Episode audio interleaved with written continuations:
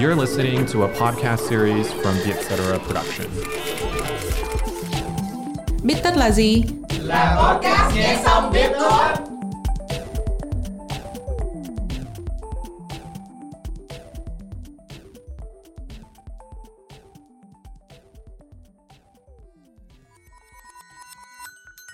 Bích tất tâm lý là nơi chúng mình biến những nghiên cứu hắc não thành kiến thức dễ tiêu.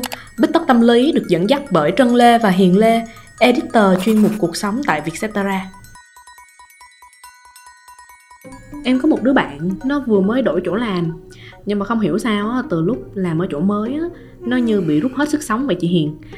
Lần nào gặp nó cũng kể về những cái câu mà sếp nói với nó. Dù á, không có nẹt nộ gì lớn tiếng Nhưng mà em thấy nó lạ lắm. Cụ thể là câu gì đấy, kể chị nghe với. Chẳng hạn nha, có lần nó nộp báo cáo cho sếp. Thì hình như là cái báo cáo đó không có đúng ý hoặc là sai sót gì đó thế là nó bị mắng là ở chỗ sai ở đâu thì sếp không có bảo. Chị nói là bao nhiêu người khác làm việc khó hơn việc dễ thế này mà em cũng không hoàn thành được. Vậy là nó mang cái ấm ức đó kể lại cho em. Nghe giống dấu hiệu của gaslighting nhỉ? Gaslighting là gì vậy chị? Gaslighting là một thủ thuật thao túng tâm lý khi mà một người khiến người kia nghĩ rằng nhận thức và cảm nhận của bản thân là sai lầm hoặc là làm quá. Thuật ngữ này thì nó bắt nguồn từ một vở kịch cùng tên. Thì khi mà gaslight á, thủ phạm sẽ liên tục phủ nhận ký ức của nạn nhân khiến cho họ nghi ngờ chính mình. Trong cái bối cảnh công sở thì người bị gaslight sẽ nghi ngờ năng lực của mình bởi vì họ thường xuyên bị công kích và bị phủ nhận. Vậy làm sao để biết được khi nào mình bị gaslight hả chị? Cái ví dụ mà em kể ban nãy thì là một dấu hiệu đó.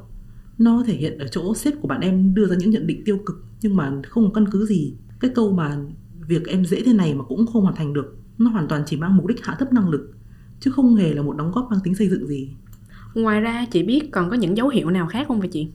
Chị thấy còn một dấu hiệu nữa là việc cố tình hạ thấp người khác công khai ở nơi đông người. Ví dụ nhé là em bị công kích trước mặt khách hàng ngay giữa buổi họp hoặc là trước mặt các phòng ban khác. Nó giống cái ví dụ ban nãy em kể ở chỗ là họ làm vậy để hạ thấp năng lực với uy tín của em. Nhưng mà hệ quả tâm lý của cái cách này nặng nề hơn bởi vì em còn bị vẽ mặt trước bao nhiêu người khác nữa. Ngoài những ví dụ trực tiếp như trên á thì có dấu hiệu nào gián tiếp khó thấy hơn không chị thì em thấy á, những cái hiềm khích ở nơi công sở không phải lúc nào cũng dễ nhận ra Uhm, gián tiếp thì chị thấy là cái hành vi bàn tán với nói xấu sau lưng á mục đích của cái việc này là khiến những người xung quanh phủ nhận và có cái nhìn tiêu cực đối với nạn nhân. Lúc này thì thay vì trực tiếp nhắm vào nạn nhân thủ phạm sẽ nói xấu nạn nhân với những người xung quanh. Nếu mà không để ý thì người xung quanh rất dễ rơi vào bẫy gaslight và thiếu đi cái nhìn khách quan về nạn nhân. Đặc biệt nếu đấy là người mình chưa hoặc là hiếm khi tiếp xúc trong công ty á em còn thấy có một cái hành vi nữa vô cùng khó chịu ở nơi công sở. Đó là kiểu hạ thấp mà núp bóng lời đùa á chị. Dễ thấy nhất là mấy câu kết thúc bằng cụm từ đùa thôi làm gì ghê vậy? À, không có ý gì đâu nhưng mà. Rồi còn nghe đồn việc của bà nhàn lắm phải không? Bảo là đùa nhưng mà ý tứ không hề đùa xíu nào hết á. Ừ đúng rồi. Cái kiểu này là để người ta không thể nào mà bật lại được đây này. Nó là một cái hành vi gây hấn thụ động thể hiện cảm xúc tiêu cực một cách gián tiếp đấy em ngoài ra thì còn một dấu hiệu nữa là nhân viên bị tước đi cơ hội phát triển. Cho dù năng lực của em có tốt và đã có dẫn chứng để thể hiện điều đấy, thì em vẫn bị cho là không xứng đáng để mà được thăng tiến, cũng như là không được giao cho nhiệm vụ thử thách hơn, hoặc là đóng góp của em lại không được tiếp thu. Thường thì cấp trên sẽ nói với em những câu đại loại như là vấn đề này chắc là em chưa hiểu được đâu. Thôi thì xong rồi gạt bỏ ý kiến của em luôn.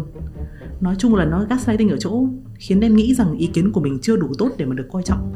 Có một lần á em có đọc trên một group review công việc thì đại khái là cái bạn này bạn kể rằng á khi mà bạn góp ý sếp á thì ngay lập tức á, bị sếp vặn lại rằng anh có ý kiến với cách làm của tôi hả? Nếu mà không thích á, thì anh qua chỗ khác làm. Trước giờ chỗ này là thế. Vậy là nó im luôn đây thì nó là dấu hiệu bắt nạt và đe dọa rồi em. Cái này hay xảy ra giữa nhân viên cũ và nhân viên mới mà theo cách mình hay gọi là ma cũ bắt nạt ma mới á. Thường thì giai đoạn đang làm quen với việc mới có nhiều điều mình chưa biết nên là mình dễ nghi ngờ về bản thân hơn. Công nhận luôn á chị. Lúc mà qua chỗ mới á, thì mỗi lần bị ai đó nói gì thì em cũng ít phản kháng hơn do nghĩ là mình chưa biết gì nhiều. Ngoài ra thì có một cái dấu hiệu nữa mà em thấy đó là uh, so sánh giữa nhân viên này với nhân viên khác nói chung á mục tiêu là để khiến cho nạn nhân cảm thấy là mình không bằng người khác từ đó nghi ngờ năng lực của mình. Ừ đúng rồi. Mà ngặt nỗi là nếu mà em hỏi ngược lại á thì họ sẽ chối bay chối biến kiểu tôi có thiên vị ai đâu? Chắc là do tôi không tiếp xúc nhiều với họ nên là họ nghĩ vậy á. Giống như là đổ cho người kia tự tưởng tượng ra vậy luôn.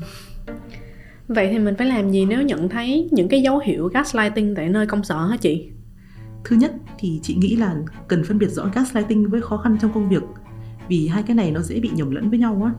Nếu mà em thấy những khó khăn và áp lực em gặp trong công việc đều bắt nguồn từ sự thiên vị hoặc là tiêu cực từ người khác, nhưng mà lại không có bằng chứng hoặc dữ liệu nào cho thấy còn có những nguyên nhân khách quan khác ví dụ như là cái câu chuyện bạn em nộp báo cáo đi, nếu sếp cứ liên tục gây khó dễ bằng những câu hạ thấp kiểu như thế, nhưng mà lại lảng tránh khi mà bạn em yêu cầu sếp chỉ ra vấn đề, trong khi đó những nhân viên khác lại không bị như thế Phân biệt được rồi thì mình làm gì tiếp hả chị? Nếu mà em đã rạch ròi rằng đấy không phải lỗi của mình rồi, thì nên cho họ biết rằng hành xử của họ có vấn đề. Có nhiều người bởi vì họ không thấy ai lên tiếng, nên là lâu ngày họ cũng không biết là mình sai. Đặc điểm chung của những hành vi gaslight là nó không mang lại lợi ích gì cho công việc. Và đây là điểm em có thể chỉ ra. Trở về cái ví dụ sếp của bạn em đi. Thay vì ngậm ngùi quay về không biết phải đoán ý sếp ra sao, phải làm gì cho vừa lòng sếp, thì bạn em có thể chỉ ra là nếu không có góp ý mang tính xây dựng, thì cái việc mà cố làm đi làm lại cái báo cáo đấy nó chỉ là mất thời gian của sếp và nó còn khiến cả hiệu quả công việc của cả sếp và của bạn em đi xuống nữa. Nhưng có một số người á, không có dễ thuyết phục với chị ơi.